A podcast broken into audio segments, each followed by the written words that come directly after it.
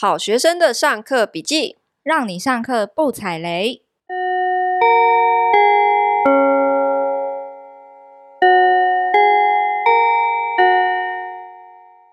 大家好，我是好学生 Ivy，我是麻瓜 Tody。好学生 Ivy，上一堂的麻瓜讲堂，你学到了什么？我学到了，在低利率的时代，要借好借满。借什么东西？借钱呢？跟谁借？跟银行哦，好啦，要跟银行懂得怎么样借钱，可是不是借来乱花掉哦，是要懂得怎么样聪明的把钱放到一个可以帮你对抗通膨的地方。嗯，好，可是你知道了要借好借满，可是你走进银行，你可能还是借不到钱呢。为什么？因为你不了解你自己的财务体质啊，你不知道你能借多少钱，嗯、你也不知道你借钱出来要干嘛。嗯，所以先帮自己做好财务体检很重要。那今天的麻瓜讲堂就继续上课喽。我们来复习一次好不好？摆脱金钱焦虑六部曲二十四堂课，我们讲过哪些事情？我们分成六个章节。第一个章节先帮你自己做好财务体检。我教大家用两张表帮自己做财务体检，一个是什么表？现金流量表。一个是什么资产负债表？为什么要用这两张表？这两张表的意义又是什么？因为当你要帮自己做财务体检的时候，事实上就是意味着我们每一个人的财务状况，你事实上是要把你自己当成一间公司来经营，知道吗？你其实会更清楚你现在的财务状况发生什么事情。我这里先讲一下为什么我的理财课程会做这样子的设定，哈。它是跟我自己的经验有关。很多投资理财教你说你怎么样做理财。第一个就是你先把你手上的钱分到六个账户去，然后要分什么娱乐账户、短期、长期投资账户、退休账户。那为什么我我不讲这个东西？因为我自己验证过无效。而且不只是我无效，我问过我身边一轮所有的人都无效。我之前 podcast 也有有聊过这件事情，就是我们的好学生 Ivy 也是想要尝试，因为他不是去上了那个有钱人跟你想的不一样 MMI 的那个课程嘛，然后也是讲六个罐罐啊，然后后来发现他没有办法持续，为什么？你知道六个账户的概念是三十年前就是发展出来的一个理财的理论，它已经三十几年了。可是我们有一个什么样的变化？我们现在的支付工具跟理财工具是不是越来越多样？我们是不是一堆什么配什么 Pay 啊？Line Pay 接口支付、信用卡各种配。我们现在的就是账户管理的工具已经发展的太多元了。好，所以这会造成一个什么情况？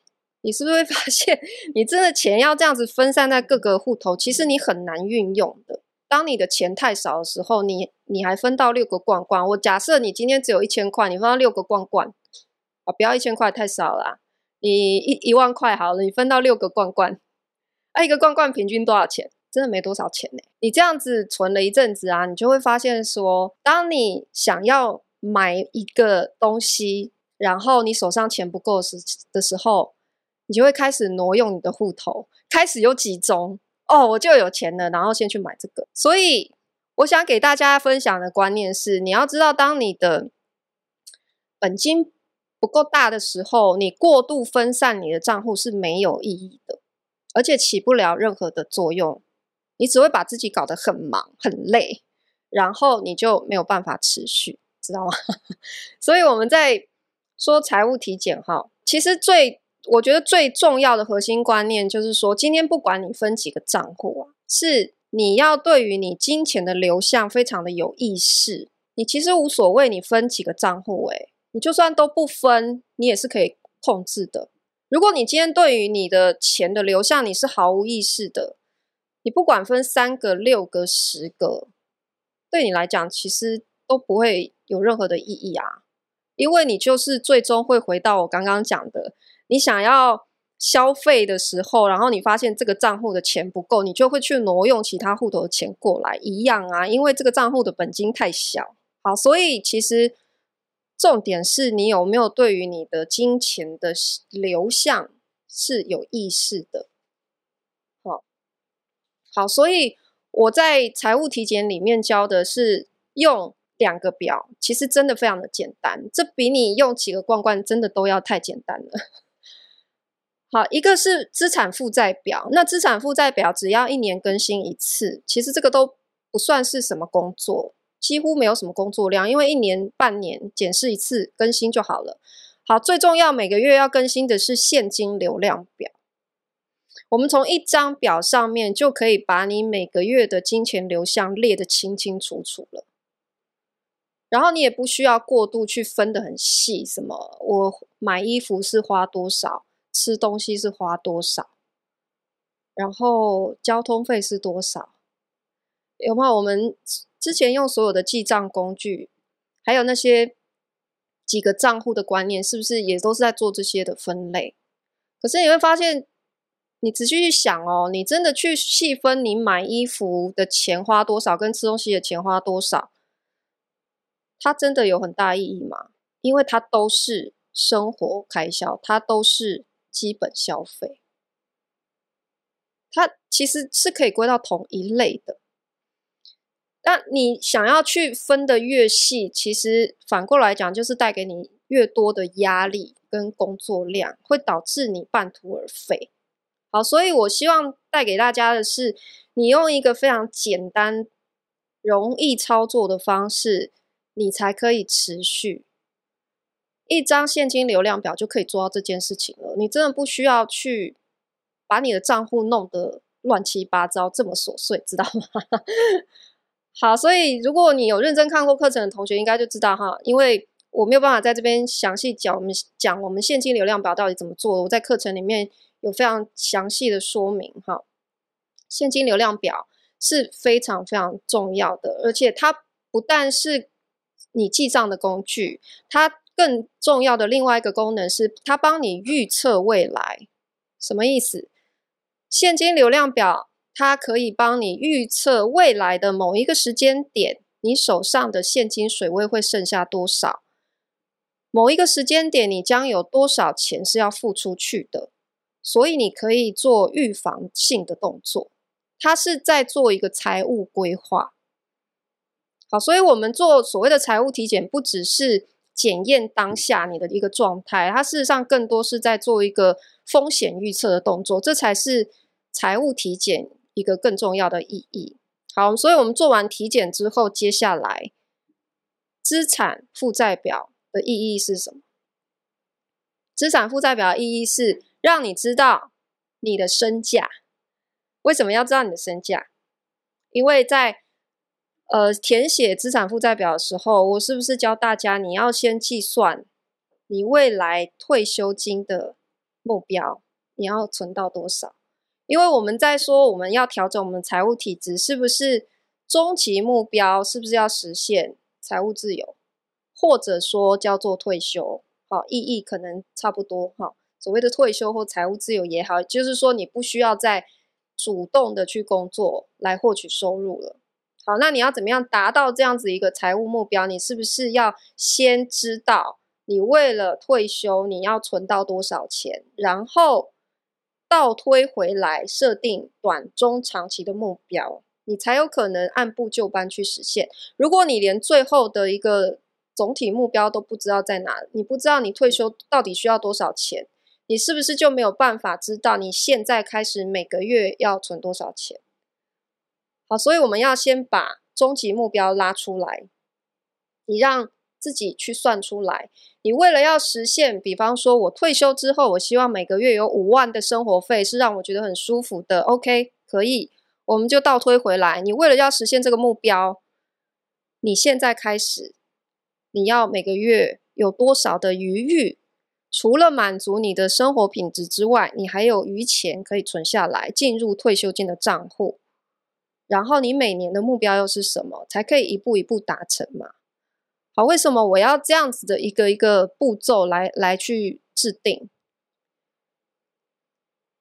不知道大家有没有听过很多其他的投资理财课？我刚刚讲很多投资理财课，它除了讲六个罐罐，很多理财课还会。或者是你看很多投资理财书来都这么写，就是说，不管你现在赚多少钱，你都要存下来，有没有？你一定有看过很多书是这样写，或者是说你一定要存，比方说十趴，不管你现在赚多少，就算你现在是收入两万块也好，也是存十趴这样。他们为什么这样讲？因为他们讲说复利的效果，复利是一个世界第九大奇迹。对不对？你一定听过这样的说法，复利是很神奇的，没有错。可是大家忘记一件事情，复利要有效果，它除了时间，它还有一个要素是本金。复利要有效果的实现前提是，你要有一个足够大的本金，加上时间，它才会有神奇的效果。我在课上也有举例说明，我们用每个月。存五千块，假设哈，你现在开始每个月存五千就好，只有五千块，假设，然后你定期定额存到一个年投报率六趴的 ETF 里面，你这样持续二十年，你知道最后会靠复利变多少钱吗？我直接公布答案，有上过课的人都知道哈，两百二十八万。听起来有很神奇吗？两百多万而已。我必须跟你说，两百多万，你现在开始，假设你三十岁，你每个月存五千块，就算复利六趴很有魔力，好了，二十年之后你已经五十岁了，你想要退休，你发现你存下来的钱只有两百二十八万，你觉得你可以退休吗？完全不行，对不对？你知道退休要多少钱吗？我这样讲出来，大家会不会觉得压力很大？你不要觉得压力大，因为这就是 我们为什么要调整财务体质的一个总目标。你一定，你一定要知道，退休是至少两千万的事情，两百万你活不过十年哦，知道吗？两百万你活不过十年，所以你不要一昧的相信可以靠复利，它是有前提的。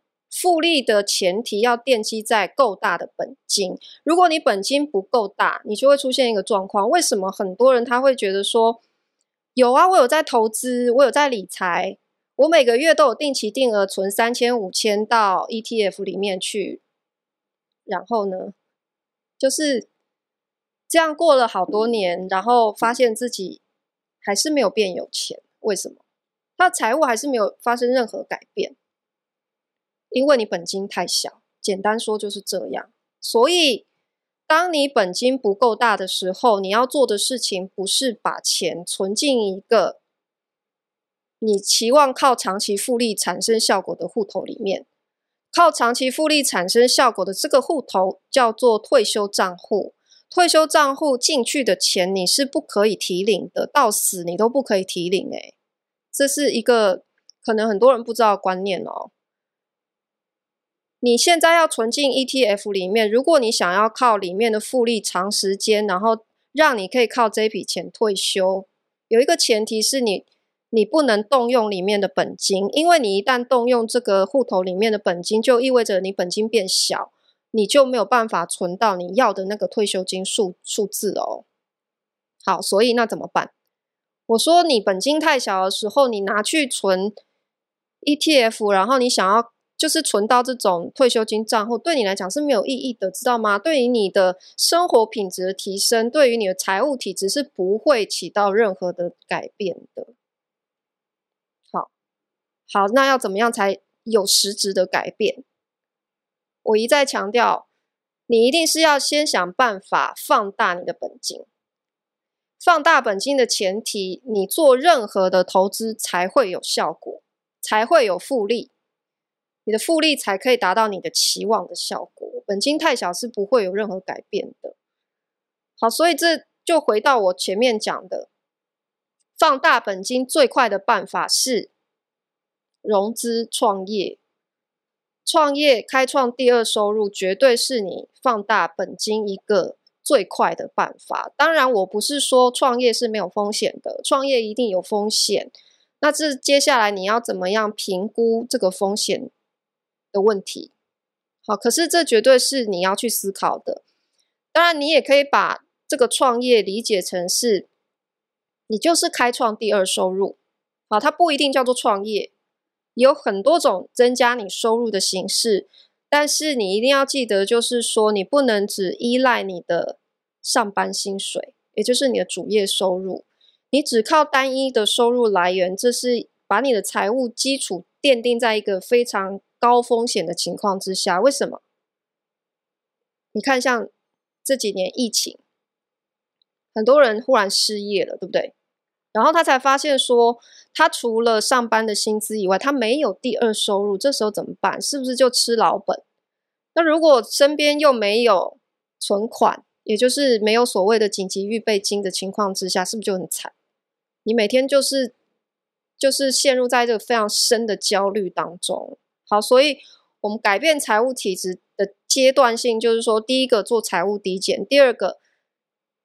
当然，开源节流是一定的啦，但是它有一些呃比较详细的办法哈。然后你在用创业放大你的本金之余，你不能呃你在还没有真的实现财务自由之前，其实你是不能过得很挥霍的，因为你你假设你现在是月光族，你第一个目标是不是要先让你的手边有一些紧急预备金的存款？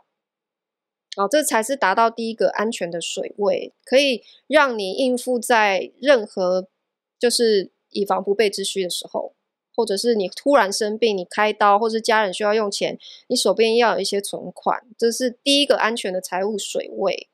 接下来是，你可以因为你的收入来源增加之后，你是不是每个月手上可以运用的自由现金流也会跟着变多？你的生活品质可以跟着稍微提升，但不代表你可以挥霍。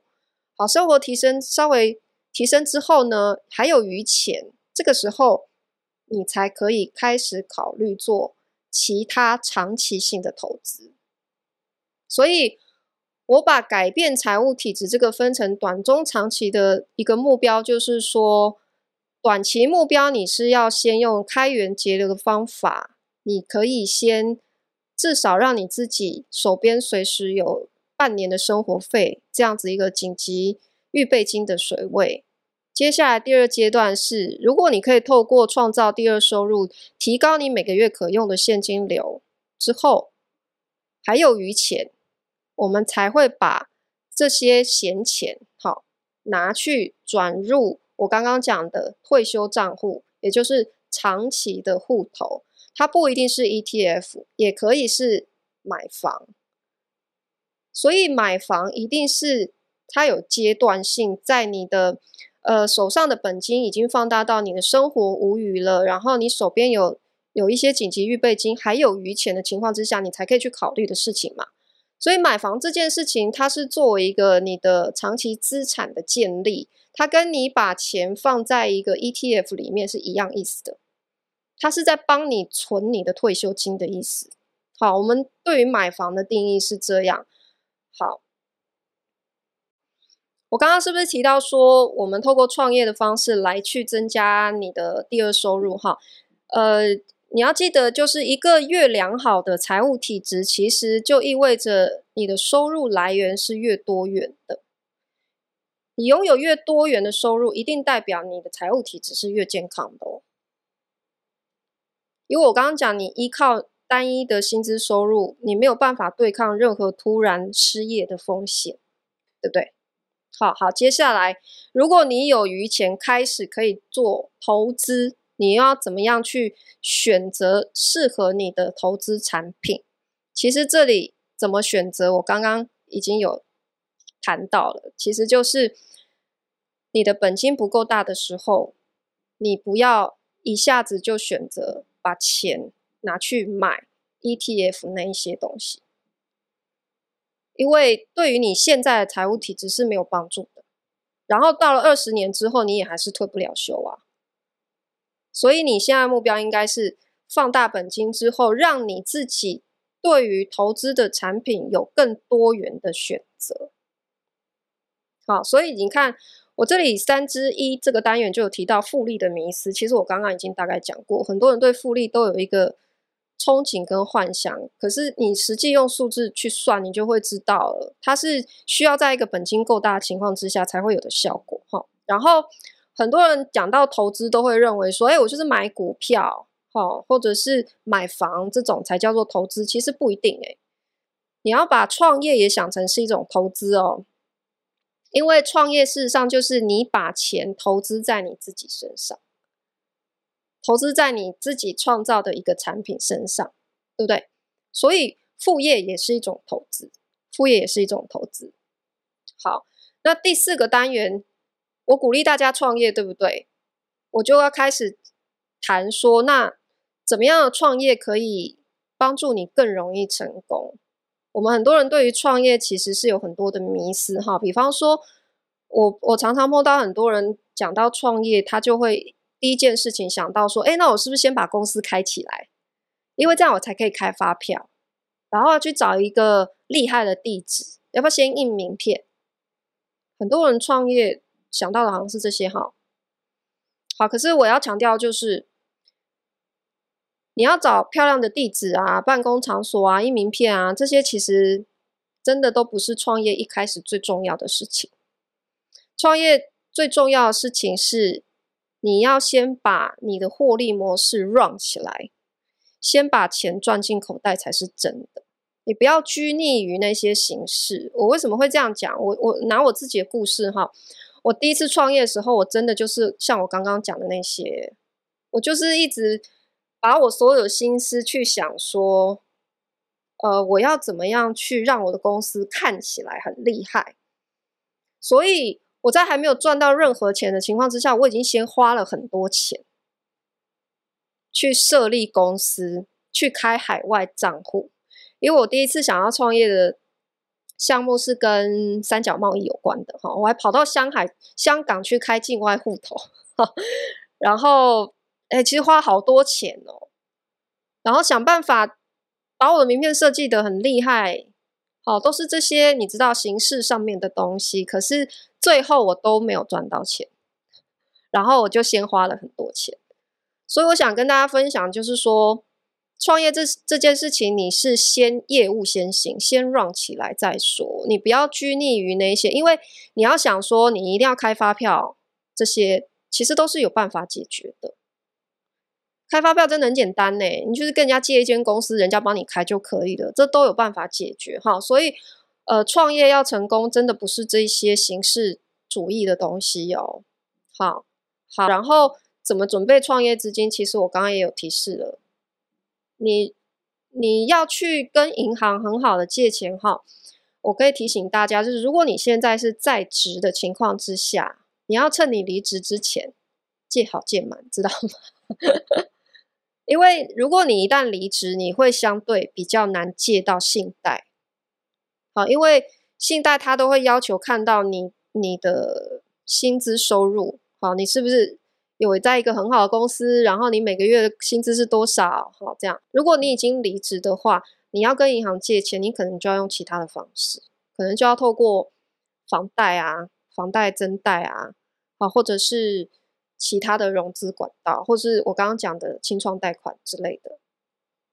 好，好，然后创业心法里面，其实我还谈到很多，要不要请员工，怎么跟人合伙，这些很基本的观念，很基本的观念哈，都是呃，我我在做公司哈，包括我自己创业的这些年来总结的一些经验，或者是我看到别人呐、啊，因为。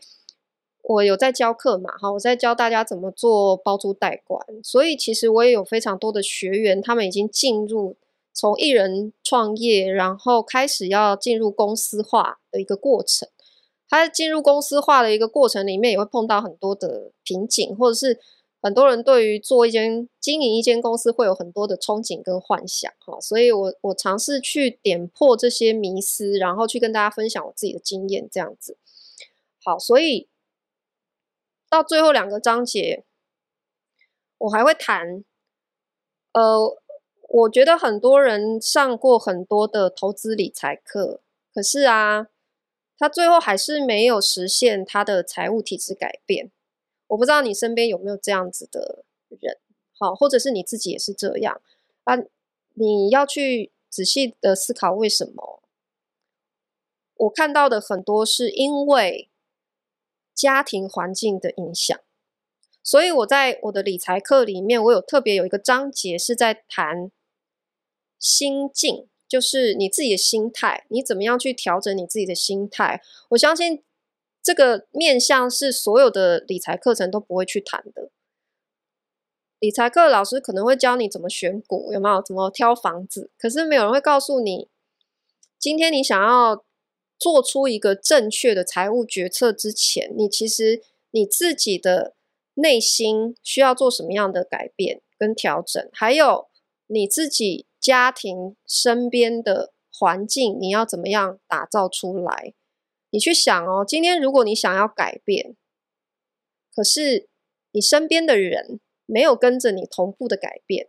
好，我举一个例子，呃。我的妈妈哈，我的父母辈，我我没有办法不举他们的例子，因为我所有的课程内容都是源自于我自己的这些经历哈。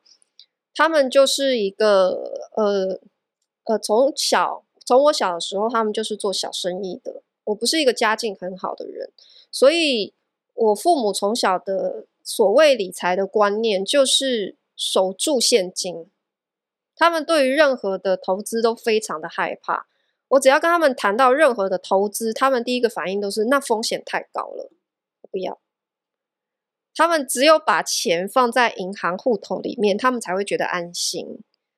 可是这样子的理财观，我前面一开始是不是就说，其实已经不合现在的时代背景了？你只会让钱越来越小，可是你也不要想要去尝试说服他们，因为。他年纪已经大了，他的长辈有他既定的观念，很难去改变。所以我能做到的事情就是，我不再跟他们谈钱了。然后我搬离家里，为什么？因为我需要打造出一个符合我自己价值观的环境，我才有可能做出我想要做的财务决策。我今天如果想要做任何的投资，如果我身边我的家人、我的父母不停的在阻止我？你觉得我有可能做出任何的改变吗？不可能哦。好，所以这个是我要谈的，就是说，很多人其实没有意识到，说你今天对于金钱的观念，是不是其实就是来自于你的原生家庭？你今天为什么会有这样子的一个对待金钱的态度跟习惯？其实跟你的原生家庭是绝对。有关系的，而且最主要就是来自于你父母给你的价值观，或者是你父母本身就是这样的价值观，所以你很自然而然的在这样的背景之下成长，你的价值观是跟你的父母一样的，除非你今天脱离了他们，重新学习另外一套理财价值观，你才有可能重建自己的价值观嘛。好，所以我们要去回头检视说，为什么很多。时候我们去上了很多的课程，可是上完之后那个激情消退了，然后我的生活又回到原点，我没有办法做出改变。你去想哦，其实跟你的周边的家人，还有你所处的环境，往往有很大的关系。好，这个是你要去思考的。好，最后我们讲说怎么样累积资产，打造资产。前提就是你前面已经先创造了够高的本金，你已经有满足生活品质之外的闲钱来去做投资的时候，这个时候我们可以开开始考虑做其他的投资，比方说存股，比方说买房。好，所以这里我会我会聊买房。那买房，因为今年真的很热啊，好，所以我可以多聊一点买房这件事情。好。诶，但是我不会讲的太细，就是我觉得第一个最重要观念，我们怎么样评估买房这件事情，你要记得自住跟投资这两件事情一定要分开来看。你千万不要想说我买一间房，我既要自住又是投资，这两件事情基本是冲突的，你懂吗？因为你要自住的房子。你要考虑的面向，跟你买来投资要考虑的面向是完全不一样的。这两件事情是要分开思考哈。第二件事情，买房子哈，你千万不要拘泥于我就是要自住，知道吗？我跟大家分享，我自己我有买房，可是我住的地方还是租的，我没有住在我自己买的任何一间房子里。为什么我做这样的决策？因为买房这件事情，我把它视为它是一种资产的配置，也就是说，买房这件事对我来讲，它不一定是要自住的。我要根据每一个房子的情况，我我今天就是因为我想要把我的现金移转到一个可以对抗通膨的东西上面，所以我选择买房。所以买房，房子是一个理财工具，知道吗？房子不只是拿来居住而已，它有一个更重要功能，它是一个理财工具。为什么这么说？第一个，我刚刚讲，它是一个你把现金转变成可以对抗通膨的工具，这是第一点。第二点，它可以在你未来任何的时候，你需要变现，你需要现金的时候，它是可以变现的。是怎么变现？除了卖掉以外，还有什么方式？你是不是还可以透过增贷？因为房子本身是一个资产，它是有有价的资产，所以它不会轻易的变小，对不对？因为我们房价长期来看是不停的在涨嘛。好，所以它可以保值，然后它可以在你未来需要现金的时候，它也是可以变现的。但是你现在如果没有把现金变成房子，现金在那里是不是就是只是变小？好，当然买房子也不代表它就一定变大啦。但是你还是要有一些挑选的方法，因为我们说房价再怎么涨，都还是会有人去挑到跌价的房子。好，我要强调的就是说，我们看待买房这件事情，哈，你不要拘泥于只是要满足自住。你如果只是要满足满足自住的需求，哎，你用租的也可以满足你居住的需求，哎，对不对？啊，尤其是在双北市，你去想，我们现在双北市的房价，我昨天才去看一间在那个算呃中山区的房子哦，你知道现在台北市的那个房价一平已经开到多少钱？预售屋哦，它一平开价一百五十万了，哎，然后呃五十六平哦。五十六平，现在公设比都三十五趴，对不对？打折下来，室内只有三十六平，八千多万嘞，八千多万嘞。那你想，八千多万房子，哎，只能贷五五成啦，因为我们现在有一个那个高价住宅的一个限贷令，就是北市是七千万以上只能贷五五成，好，然后你要贷。你只能贷四千多，好，贷四千多，一个月的贷款是多少钱？十六七万，我记得将近二十万，十六七万是有的。可是你想，一间三十几平的房子，如果你用租的，多少钱？台北市最高级的那一种酒店式公寓，好了啦，三十几平，你要租我多少钱？五万，已经很贵了，好不好？六万顶天了，可以吗？可以哦，才三十平啊！对啊，那你觉得用租的跟用买哪一个划算呢？当然是用租的划算啊，各位同学。所以房价越贵的地方，你要去思考是越用租的越便宜耶，越划算呢。好，那什么情况要买的？是不是房价极其相对低的地方，可是它的租金反而相对高，投资报酬率比较高？好，这个时候你就可以考虑用买的嘛。所以买房还是租租房哈，你一定要弹性的去思考。然后自住跟投资一定要分开思考。好，这个是我今天要分享给大家的。